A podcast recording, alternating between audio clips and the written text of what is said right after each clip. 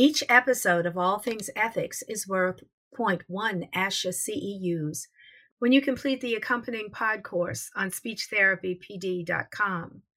Listeners of All Things Ethics can now receive $20 off a pod course membership to speechtherapypd.com, giving unlimited access to all existing and future pod courses for just $59 a year. Use the code ETHICS at checkout and get access to more than 175 existing pod courses on demand, with additional episodes released weekly. One more time use code ETHICS at checkout and take $20 off of a pod course subscription to speechtherapypd.com.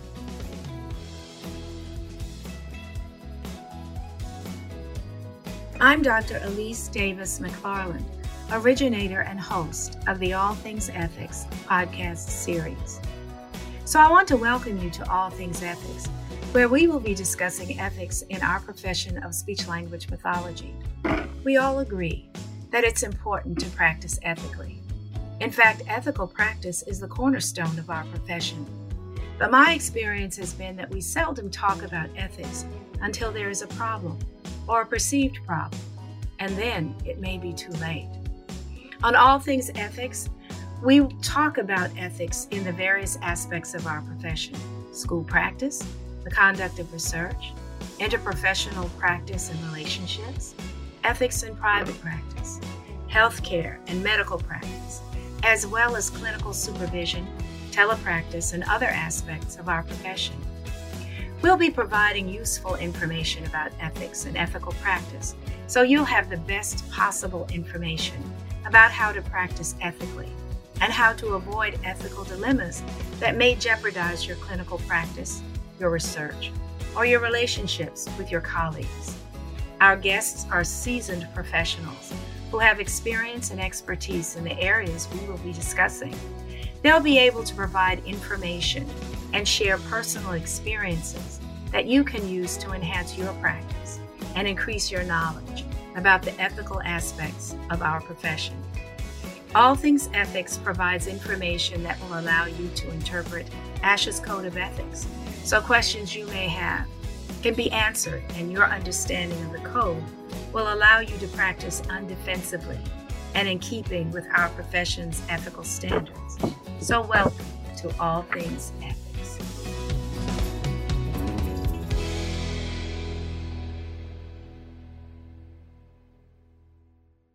Welcome to Ethics is Essential and our discussion of ethics in interprofessional practice. Interprofessional collaboration requires a team effort and communication to facilitate decision making about care and intervention for a client, patient, or student who requires the knowledge and expertise of several professionals. Whether it is the person with a complex health issue or a child with a phonological disorder who requires an IEP, a well functioning interprofessional team can make a difference. When an interprofessional model is used in educating students in speech language pathology programs, there must be opportunities for the speech language pathology students and students from other disciplines to learn about, from, and with each other. This ensures that students from each discipline learn about the principles, the vocabulary, and practices of each of the other disciplines. In an interprofessional team, the team members recognize each member's role and they value the knowledge and expertise that each brings to the decision and the discussions that they have. ASHA's certification standards for 2020 include a recommendation that interprofessional practice and interprofessional education be included in students and clinical fellows' supervised clinical experiences. ASHA's Code of Ethics also speaks directly to the ethics of interprofessional relationships and practice. So, let me introduce you to our guest for this podcast, on ethics in interprofessional collaboration and practice. Dr. Lynn Williams is Associate Dean of Academic Affairs in the College of Clinical and Rehabilitative Health Sciences and professor in the Department of Audiology and Speech Language Pathology at East Tennessee State University. She provides oversight and curriculum development for several allied health professions within her college and is the interprofessional education coordinator for her college, which is a part of an academic health sciences center that includes five health colleges. Dr. Williams participated in the 2017 inaugural Interprofessional Education Collaborative Dean's Leadership Program. She is an ASHA Fellow, and from 2016 to 2018, she served as the Vice President for Academic Affairs in Speech Language Pathology for ASHA. She is also a member of the West Virginia University College of Human Resources and Education Hall of Fame and a distinguished fellow of the National Academy's practice. She was also an Erskine Fellow at the University of Canterbury in Christchurch, New Zealand in 2011. Lynn, welcome to Ethics is Essential. Thank you so much, Elise. I'm really happy to be part of this podcast. Okay, let's get started. Let me begin by asking you how do speech language pathologists and other healthcare professionals ensure ethical interprofessional collaborative practice as a routine part of practice and care? That's a really great question, Elise. And it's important to know, first of all, that there is no code of ethics for interprofessional collaborative practice. So each healthcare professional must be familiar with their own discipline's code of ethics and then practice within their professional code of ethics. Now, that said, interprofessional care is essentially ethical um, because the whole purpose, the whole foundation of interprofessional collaborative practice is to foster better patient outcomes and reduce costs. And so that's that's the basis of it, which is essentially ethical. So the motivation of interprofessional collaborative practice is that it promotes the well-being of the patient or beneficence, which is to do well by the by the patient. So, Elise, if it's okay with you, I'd like to share uh, with you and your listeners an activity that we do here at East Tennessee State University related to ethics and interprofessional education. I think that would be great. Oh, Please do. Great, thank you. So, here at um, East Tennessee State University, we have a well established IPE program that that we've been doing since 1991. So we've been doing this for a long time, and and our program is both nationally and internationally recognized. So um, as an IPE faculty facilitator within uh, our IPE program, we work with teams of about seven to eight graduate and professional students that um, include medicine, pharmacy, nursing, public health, and then my college, clinical and rehabilitative health sciences, which includes speech language pathology, audiology, physical therapy, nutrition, and social work. So, um, one of the things that we do as part of this IPE program is we we really teach to the four core competencies um, that were put forth in 2011 by the Interprofessional Education Collaborative, or IPEC. And one of those four core competencies is values and ethics. Um, so, in working with our interprofessional student teams, this is one of the first core competencies that we teach. And we have an activity that is designed to reflect on ethical codes and we, we give the students um, a pre-assignment to review their professional code of ethics prior to our team meeting and then we ask them in the team to discuss similarities and differences among the different members' professional codes of ethics. And, and that's a really interesting activity because they get to see, wow, there's a lot of similarities here. And then, you know, find some differences, but overwhelmingly find a lot of similarities. And after they engage in that discussion of similarities and, and differences, we have them do what we call a silent consensus activity to determine what the team members would include in a code of ethics for interprofessional practice in healthcare. So we begin this activity by asking each team member to write three to five codes of ethics from their own professional code of ethics on individual post notes, post-it notes. And then we ask them to sort the post-it notes silently into common themes on their work table or on the whiteboard. So the, the team members can move, remove, or point out moves for post it notes, but no one's talking. And this continues until consensus is reached and no one's moving any more post it notes. Then the, the team members discuss what the themes were that they identified in grouping these post it notes. And they consider whether to add outliers um, to, to what their themes are. And then the final part of this activity is they work together to write an interprofessional ethics statement for each theme on an index card. And then these will make up the code of ethics for the interprofessional healthcare team. So it's really a wonderful uh, activity for getting them, first of all, to be familiar with their own professional code of ethics, then seeing how there's a lot of similarities across different professions in our codes of ethics, and then um, work together and say, well, how could we put this together and, and writing an interprofessional code of ethics?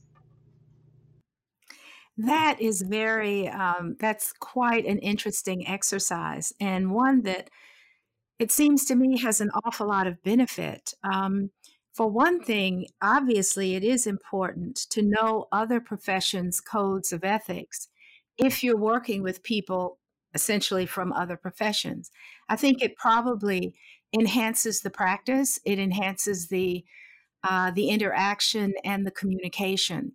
So that is uh, that's quite an interesting um, exercise and one that I'm sure helps to to really prepare the students um, for uh, interprofessional practice. Very interesting. Well, uh, could you from, go ahead? You were going to make you were going to say something.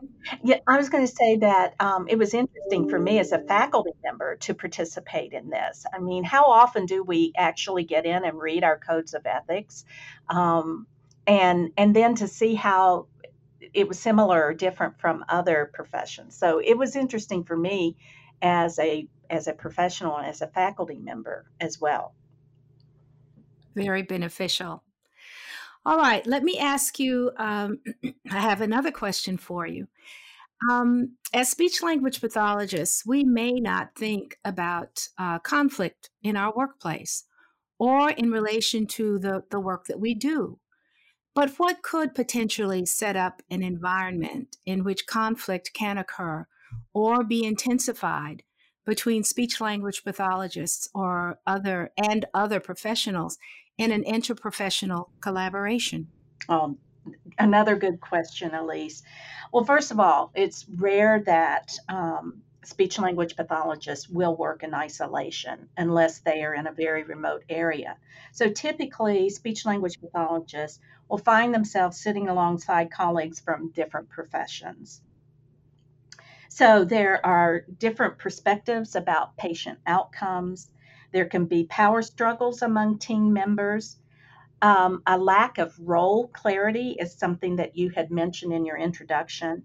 Um, lack of understanding about the roles and the scopes of practice of other providers, and then also stereotyping to other professions um, are all professional influences that can diminish the contribution of um, the different members of a healthcare team and and then this can lead to limited participation by some of the members in planning care for and with the clients. So what's um, what's interesting is that as healthcare professionals, we bring not only our skills and knowledge to patient-centered care, but we also work to the fullest extent of the skills and knowledge that are that are legally allowed to each of our professions. So, this potentially sets up an environment in which conflict can occur or be intensified between SLPs and other professionals. and and Elise, I'll add another thing that I think contributes to conflict, and that's differences in reimbursement policies that can make power sharing between two professions difficult, and therefore interprofessional collaboration more challenging to achieve. Now that um, I think you've you've raised some really interesting points. I hadn't really thought about the differences in reimbursement policies. Yeah. Although uh, at uh, you know, without your and my interaction with ASHA, we know that that is uh, reimbursement mm-hmm. for services is certainly something that um, that our ASHA staff is continually um, working on and concerned about. Um, that's interesting. Can you say a little bit more about this particular uh, point, the differences in reimbursement uh, policies? How how does that? How can that play out uh, in an interprofessional collaboration, such that uh, it could be problematic for for the professionals involved in the team? Well, you know, I think that it can have a couple of different um, impacts or consequences. One is, I think there's that power differential. You know, like one profession is valued over another because they get reimbursed more or at a higher percentage than another. Um, and and so particularly in healthcare there's a hierarchy whether you know we want to acknowledge it or not in in an ideal setting we're all equal and we all have um, particular roles to play and, and contributions to make in, in the healthcare and service provision to our, our patients. But in reality, there is this hierarchy, and um, and the physician is generally at the top of that. Um, and and I think that that reimbursement um, issue plays into that hierarchy, into that power struggle. Um, the other thing is is um, you know, then if, if this is value, if this service is valued more than another, then it, it could impact scheduling, it can impact um, communication with the patient, their family. So I think that it, it, it's a very focused aspect, but it can have very broad ripples um, across the, the team. Um, and then, you know, there are a couple other things that I wanted to say about conflict here. Um, so, ethical differences is an area that will often contribute to tensions between the professions. So, the, this concept of of um, professions from different disciplines working together, needing to find common ground. And this is important. And you mentioned this, Elise, in your introduction, and it's going to be a theme that um, will probably talk about throughout this podcast needing to find common ground in the interest of continuity of care and the consistency of standards. Um, and this is not a new concept. So, these are the reasons why it's important to have a good understanding of roles and responsibilities, not just within our own discipline, but also of our colleagues from other professions whom we're working with on a team. Um, so and and and this is another one of those um, four core competencies. So we've already mentioned values and ethics, but rules and response I mean roles and responsibilities is a second core concept. And then the um, the third one is interprofessional communication, and we'll we'll talk about these again. But I, I wanted to share with you um, an, a study that I read recently um, that did a an analysis of why professions are um, different and how, how they're different and identified the most salient differences between the professions. And they found three major reasons. And this I found really interesting. One is that differences in the concepts, the theories, and the practices that are peculiar to a particular profession can um, create differences between professions. Like well why do you think that? Or you know why is that important in in your profession? So that can create differences a second major reason for differences between professions was the extent to which the professionals use technology as part of their work. And I thought that was interesting because it's like, is that valued more because you're using technology um, and I'm not? And and then and that kind of relates to the third major reason that I found really interesting the degree of the visibility of the interventions. For example, medication or testing versus talk therapies or counseling or the kind of work that we do as speech language pathologists. And, you know, I think that this plays into um, so much about what we hear speech language pathologists talking about. People don't understand what we do, or, um, you know, they think that all we're doing is talking, or how is that helping um, the, them to eat? Um, you know, how's a speech language pathologist going to help this person be able to eat better? So, you know, communication disabilities have been referred to as the invisible disability because you can't see it like um, a physical disability where, you know, a person's on a walker or in a wheelchair. You can see that disability, but you can't see um, a communication disability. So I believe that that contributes to the lack of awareness and lack of understanding of what we do, which then can uh, lead to value differences, can lead to ethical differences, um, and and ultimately um, add to conflict. So um, I, I, thought that these were all interesting uh, components when we think about conflicts that can occur within interprofessional teams. And you know they are they are all very uh, very interesting. All of the all of the things that you've cited and all of the points that you've made really make me make me very aware of the challenges of preparing our students for interprofessional practice because there are so many things uh, that have to be considered and, and so much information that they need.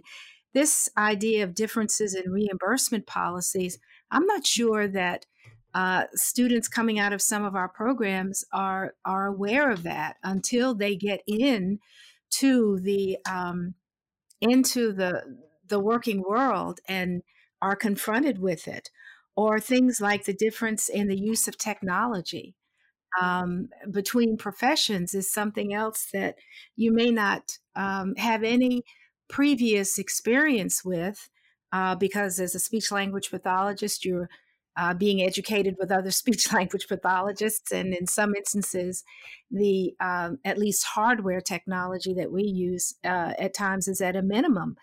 And so um, you're in an interprofessional situation in which there are people who are valued because they do use technology.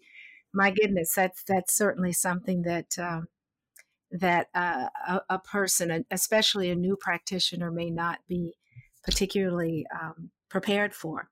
But certainly, uh, all good points and uh, gives us a lot of food for thought, not only in terms of the practice, but also in terms of preparing our students. Well, you know, Elise, that goes back to what you were saying in the introduction about interprofessional education is learning from, with, and about each other. So when you're talking about our students are in classes and all the other students are SLPs, then we're not getting that that level of um, understanding and awareness. Of course.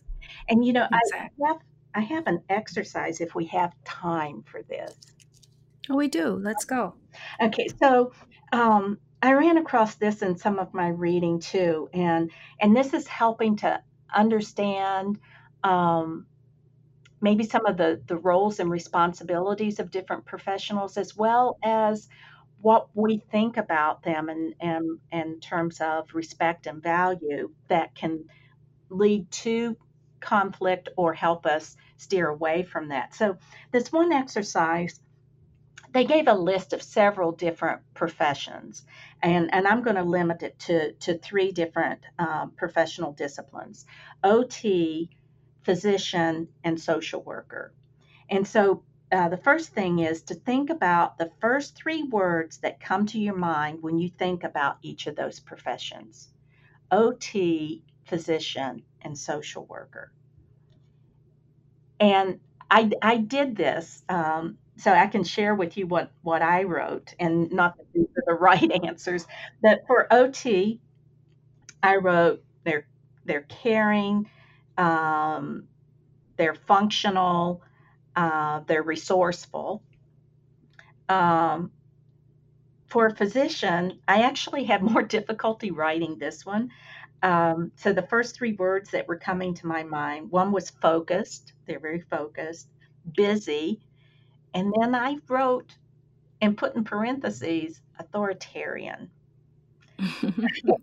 and social work, uh, social worker, I wrote caring, broad based community. So, one of the things that this exercise asks you to do after you do this is to think about was one discipline harder to describe than another? Was one easier? And why do you think that is?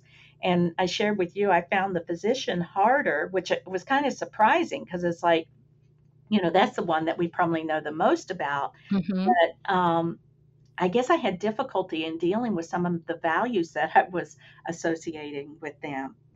Um, and then um, another part of this activity was to look at your your professions again. So uh, the three that I have here: OT, physician, social worker, and ask, can you describe in fewer than 10 words what each practitioner of these professions do? And, and that was an interesting exercise too. So um, for OT, I wrote functional assessment and treatment of daily living skills. So mm-hmm. that, that, fell within fewer than 10 words. That, that was eight words. Um, for the physician, I wrote provide medical assessment and treatment and caring for patients. And that was nine words. The social worker, I went 14 words and had to pare it down. I, uh, my pared down is support patients to function well in their home. Mm-hmm. Um, so, what I think that this exercise points out is that, first of all, we need to understand the roles and responsibilities of um, these other professionals, and and this might be an interesting exercise to to do with your team to see you know are we able to describe each other and then check and see you know well let me clarify that or um, you know, can you explain why you said that? Like, you know, for me saying authoritarian for a physician, it's probably reflecting some of my own experience, maybe as a as a patient, but also as a team member.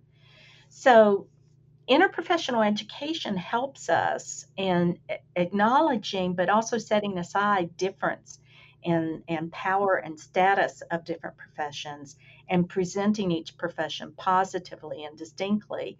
And importantly, agreeing on ground rules. So here's that theme that I said will probably be coming up again. So there's a lot in terms of um, conflict, but knowing and understanding roles and responsibilities is a really good place to start in understanding that.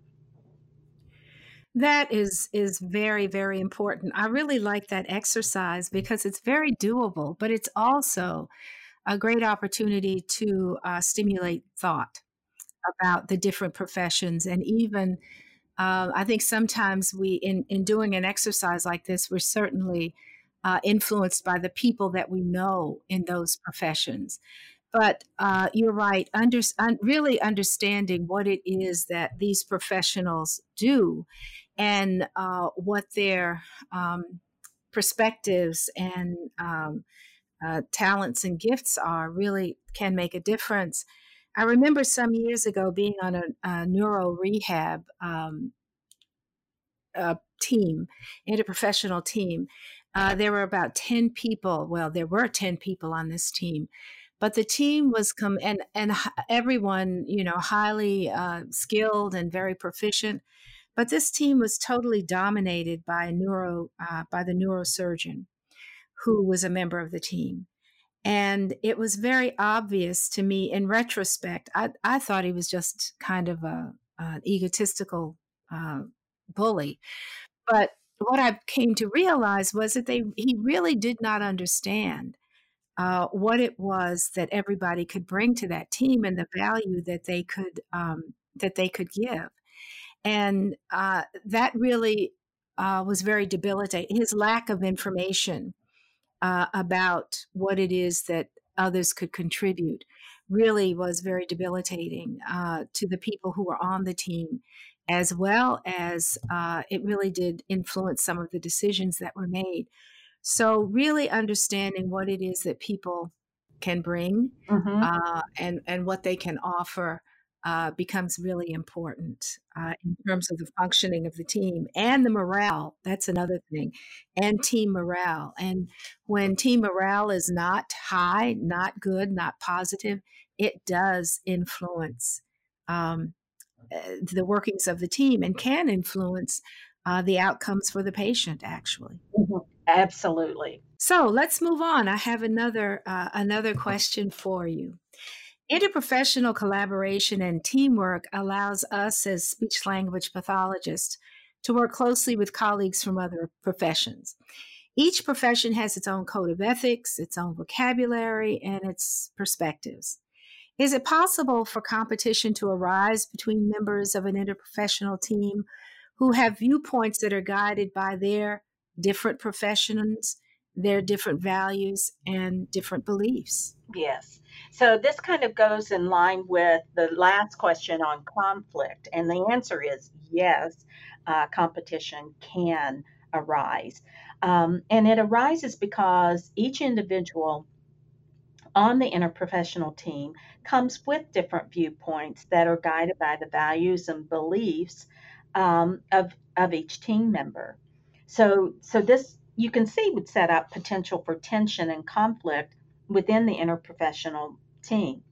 So we're going to go back to roles and responsibility. And there's overlap. Uh, it's not distinct that you know this professional always and only addresses these areas and another one these areas and there's no overlap so the overlap between roles accountabilities and even tasks become apparent in the intersection between professions so in in our own profession, think about dysphagia. Um, so we this is certainly within our scope of practice, but it's also within the scope of practice of OTs. What about nursing? What about dietitians? So um, you can see where there's going to be competition there. And the difficulty that many of us face is the lack of understanding about the fundamental differences in the roles and responsibilities, as we've already talked about, and then the value positions um, among the different professionals. So, if I could go back to um, the exercise, um, I think that uh, it might help us and and and maybe digging a little deeper and understanding the values. So we talked about roles in the last part of the exercise, but let's think about values here. Um, so if we go back to the three professions we talked about OT, physician, and social worker, think about the value positions in each of these professions. So, what do doctors value? What do OTs value? And what do social workers value? And um, again, I'll share my answers. To me, I, I said doctors value health. Um, OTs, I put value uh, functional activities of daily living. And social workers value mental health. So you can see where, when there are differences in values, that's where those professionals are going to be focused on so the physician's going to be focused on health, but may not be as as um, focused on activities of daily learning. And so there might be some competition or conflict there between the OT and the physician, where the OT is saying, but we need to be able to do this. And the physician's like, well, the, the patient's healthy, they can return home. Um, so that also helps us in understanding the roles and responsibilities um, a little more, but it also um, helps us to understand the values of each of these professions, maybe to be able to clarify them with each other, because that's going to impact respect. So if we don't understand the differences in values, in addition to differences in roles, that can impact respect. So, um, as part of the process of interprofessional collaborative pro- practice, we need to be exploring dealing with difference while simultaneously searching for common ground. Um, so that's that's where we need to come. We need to understand what the differences are and then work towards um, searching for common ground. You know, you mentioned the uh, term overlap, the fact that there is overlap, can be overlap in uh, our scopes of practice and duties. Uh, depending on between uh, professions. So let me set up a scenario that calls for some problem solving in a professional in an interprofessional team situation uh, where we do see some overlap. So you can give your guidance on how to respond to a situation such as the one that I'm going to pose. So here we go. You're a new speech language pathologist at a hospital that has a reputation for strong interprofessional teamwork. You've been at the hospital for a month and you've worked with a couple of interprofessional teams. Today, you're on the rehab unit and a new patient is admitted who's recovering from a stroke. The care team is a physiatrist, a nurse, a physical therapist, occupational therapist, and yourself, the speech language pathologist. The physiatrist has written an order for a swallowing evaluation. But when you go to see the patient, you learn from the nurse that the occupational therapist will be doing the evaluation. You were recently on a team with the occupational therapist, and it was a very successful experience. You don't want to rock the boat, but you think the swallowing evaluation is your territory. What do you do, and what are the ethical issues that could arise in a situation like this? Okay, well, that is a real life um, scenario that you you have just given. So for this one, I think we need to think about principle one in our code of ethics, which is hold paramount the welfare of the persons we serve, or in other words, our patients come first. So if we go back and we look at the four core competencies from IPEC, the Interprofessional Education Collaborative, those are roles and responsibilities, values and ethics, teams and teamwork, and interprofessional communication. And let's see how those four core competencies might play out. So, first of all, as I already mentioned, dysphagia is within the scope of practice for occupational therapists. So we have an overlap in the roles and responsibilities of the speech language pathologist and the occupational therapist. So we'll need to clarify the roles and responsibilities. Um, who's going to do what and um, who's going to be responsible.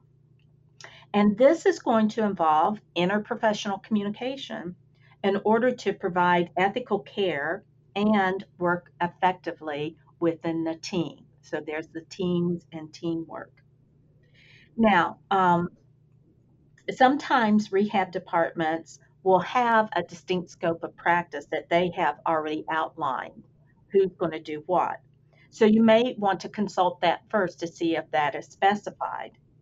Um, if, if they have, then you may want to consult with the director of rehab about dealing with this order from the physiatrist. Now, if there is no distinct scope of practice in the hospital, then you'll want to determine what the OT's qualifications are with regard to their specific training for dysphagia in patients who have this particular diagnosis. So you said that you know this in this scenario the SLP had worked with OT in doing a dysphagia evaluation and it had been very successful. Um, so so you might already have some experience that uh, you have confidence in this OT's ability, but was it a different patient? Do you feel like they would be able to handle this one? Um, so you can go to the OT and clarify who does what. And you can also have a conversation with the physiatrist and talk to him or her about what the training, qualifications, and certification are for speech language pathologist um, to clarify what your role is and what you can bring to this, just so that he or she is aware this is certainly within my scope of practice as well. And talk about how you can work with the OT and maybe in terms of caseload management that one takes a lead and one takes a follow up or something. Um, but paramount in all of this is patient safety. Uh, and in addition to that, you want to uh, maintain a collegial collaborative relationship with the OT, the physiatrist, and the other members of, of the team. By the way, I looked up um, the Association of Occupational Therapists, the American Association of Occupational Therapists, um, their code of ethics. And guess what? They had patient well being as their principal one, just like we do. So, this will provide the common ground to begin a conversation. Um, and, and one other thing that I found is that in order to promote an interprofessional approach to ethics, it's necessary to look for the common ground in professional values, which are often enshrined, enshrined in our professional code of ethics and statements like the Hippocratic Oath. So that's that's kind of the common ground that we want to search for and work towards. So interesting, um, and and very instructive because that is certainly something that uh, a speech language pathologist in uh, even in the schools, but in the schools and health and uh, SNFs uh, in hospital practice uh, could certainly run into. And so that's great guidance for how it is that you negotiate that type of uh, that type of an issue. All right. How Go ahead. It's interesting how those four core competencies come into play the values and ethics, the roles and responsibilities, the teams and teamwork, the interprofessional communication, how those are all interwoven in that one scenario. That is interesting, and uh, you know those those four um, core competencies. I think in especially in an in an interprofessional uh, situation become very important, and certainly ones that we can look to in terms of uh, determining how it is that people should interact, but also how it is that people can negotiate differences and and issues that can occur. Mm-hmm. Mm-hmm. All right, let's go on to something else. Uh, those of us who have worked with inter- with interprofessional teams know that respect for the individual team members and for their contributions to the team and to the client's care are very important. So I want to ask you three questions. The first is what is the impact of lack of respect within an interprofessional team? Well, you know, we've already touched on this a little bit, and I, I, believe that lack of respect will have the greatest impact on communication.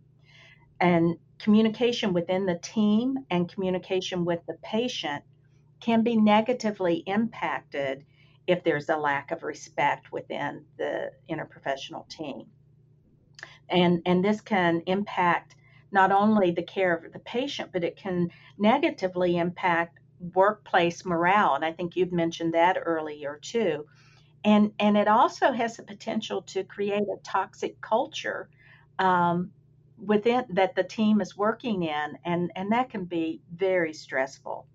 But ultimately it's going to impact patient care now, my second question is what is likely to happen to relationships and communication if there isn't respect? But I think you've I think you've pretty much covered that.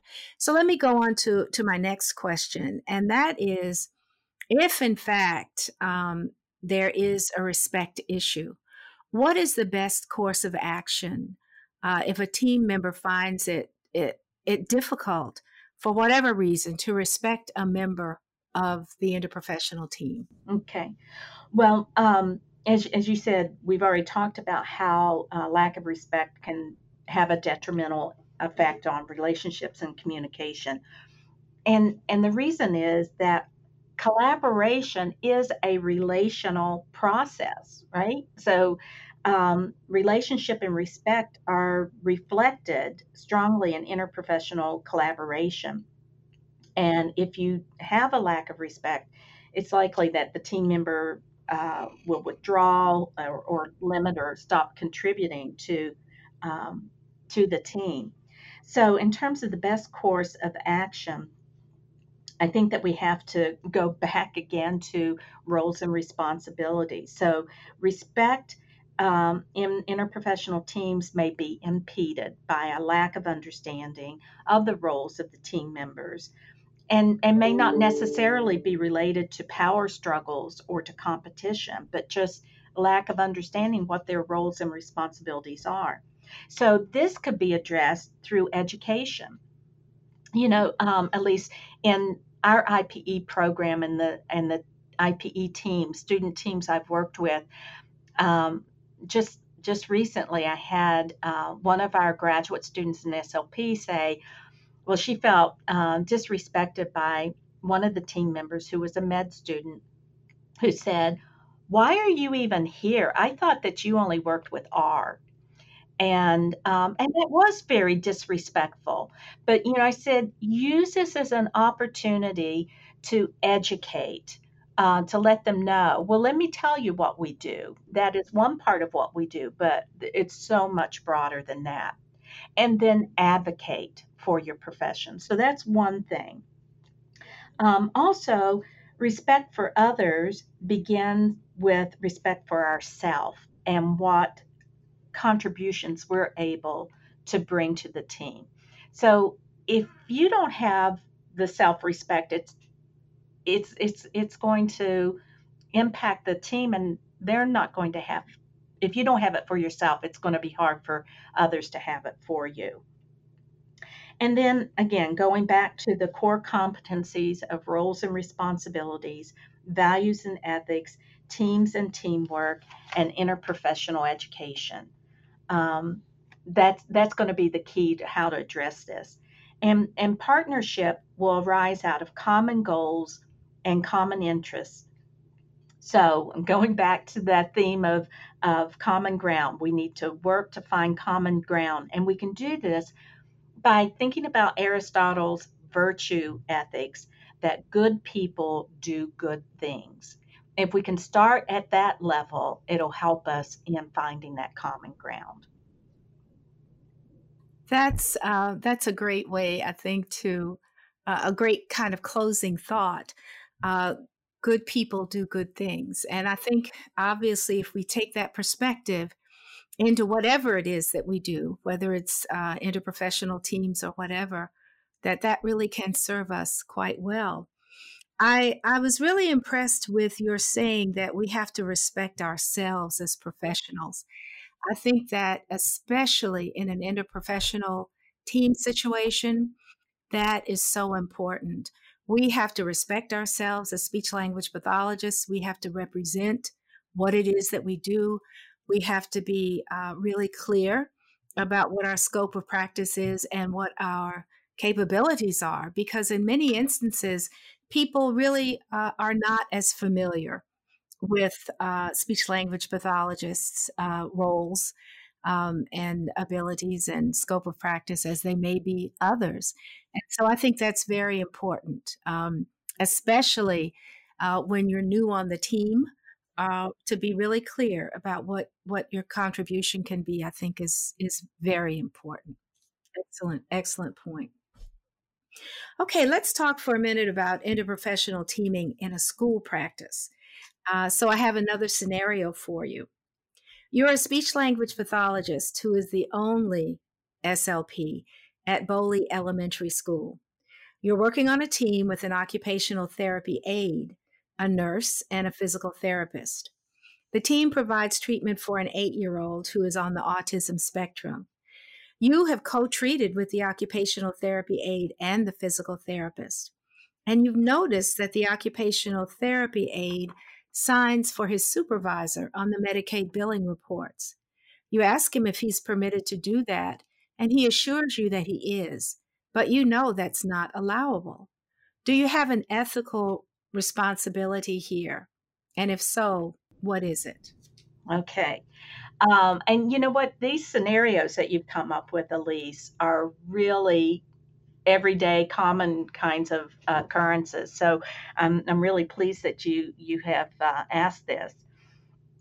Um, and I, I kind of have um, uh, an immediate answer and then kind of a broader answer. In terms of the immediate answer to this particular scenario, there's really no gray area here. It is not ethical for the OTA to sign for his supervisor on Medicaid billing reports. Um, and, and it may be that he's just not aware of that requirement. Um, but you can you would have to at least speak to his supervisor or your own supervisor. And then if no one act, acts, then you're going to need to go to your state licensure board. So this is a tough situation, but it's a very clear one in terms of um, that's that's not acceptable. That is unethical. Now, the broader question or answer to this um, Barb Jacobson, who is the um, vice president for standards and ethics on the ASHA board of directors, shared this with me. Uh, it's called the Ethics Calibration Quick Test.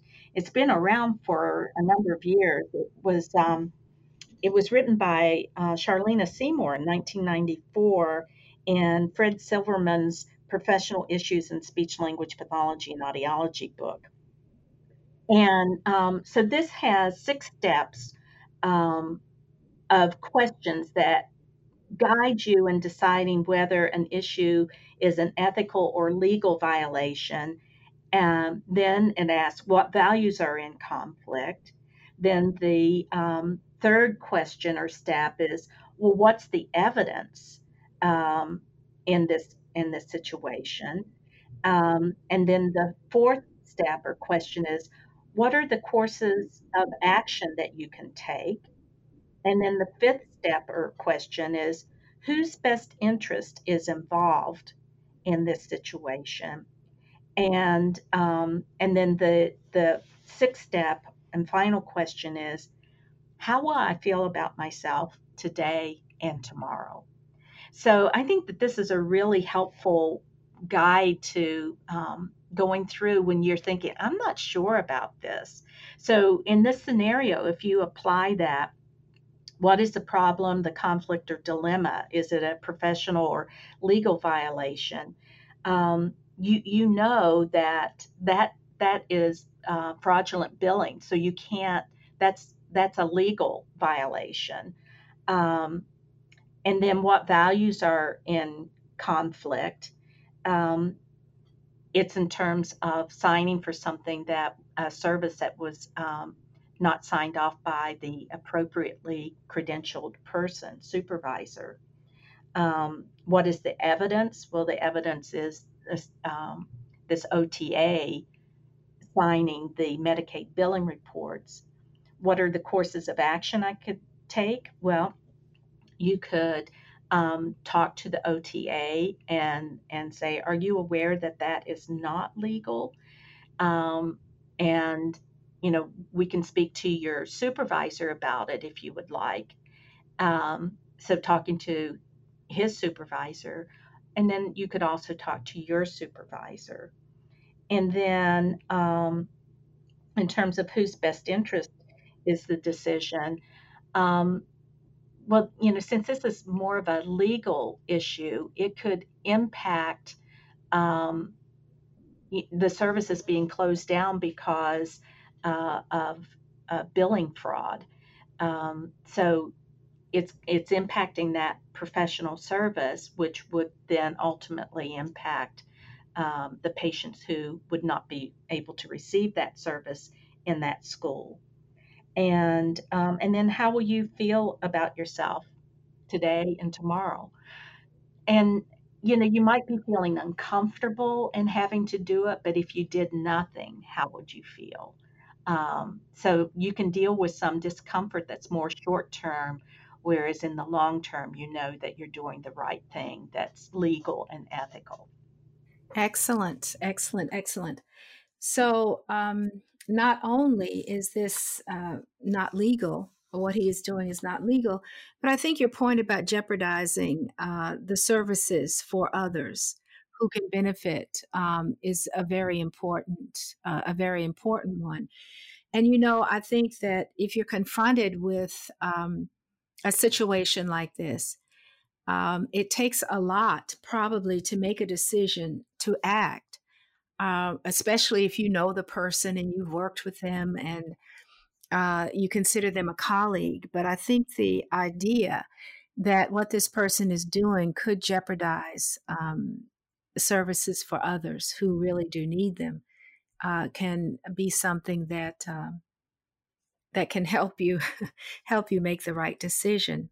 And also, thank you so much. I, I wasn't aware of the ethics calibration quick test, uh, and those sound like uh, six uh, really simple, straightforward questions that uh, the answers to which could certainly help you make a decision about uh, the ethics of a particular situation.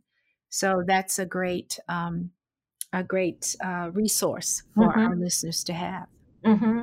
Yes, I was really happy that Barb shared this with me because, you know, sometimes these um, ethical dilemmas can kind of be like this big ball of yarn that it's I'm not sure how to sort this out, where to start, who to talk to, and this really lays it out for you step by step, and um, determining what you need to do and how you need to do it. Very good point. Excellent point.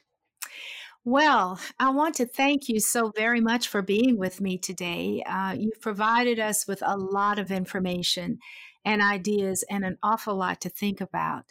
Uh, I know that our listeners will benefit from what you've given us on the topic of ethics and ethical practice in interprofessional practice. Thank you so much, Lynn, for being with us today.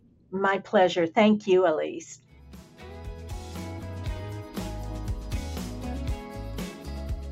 I hope All Things Ethics has provided information that will help you strengthen your practice and your understanding of our profession's code of ethics.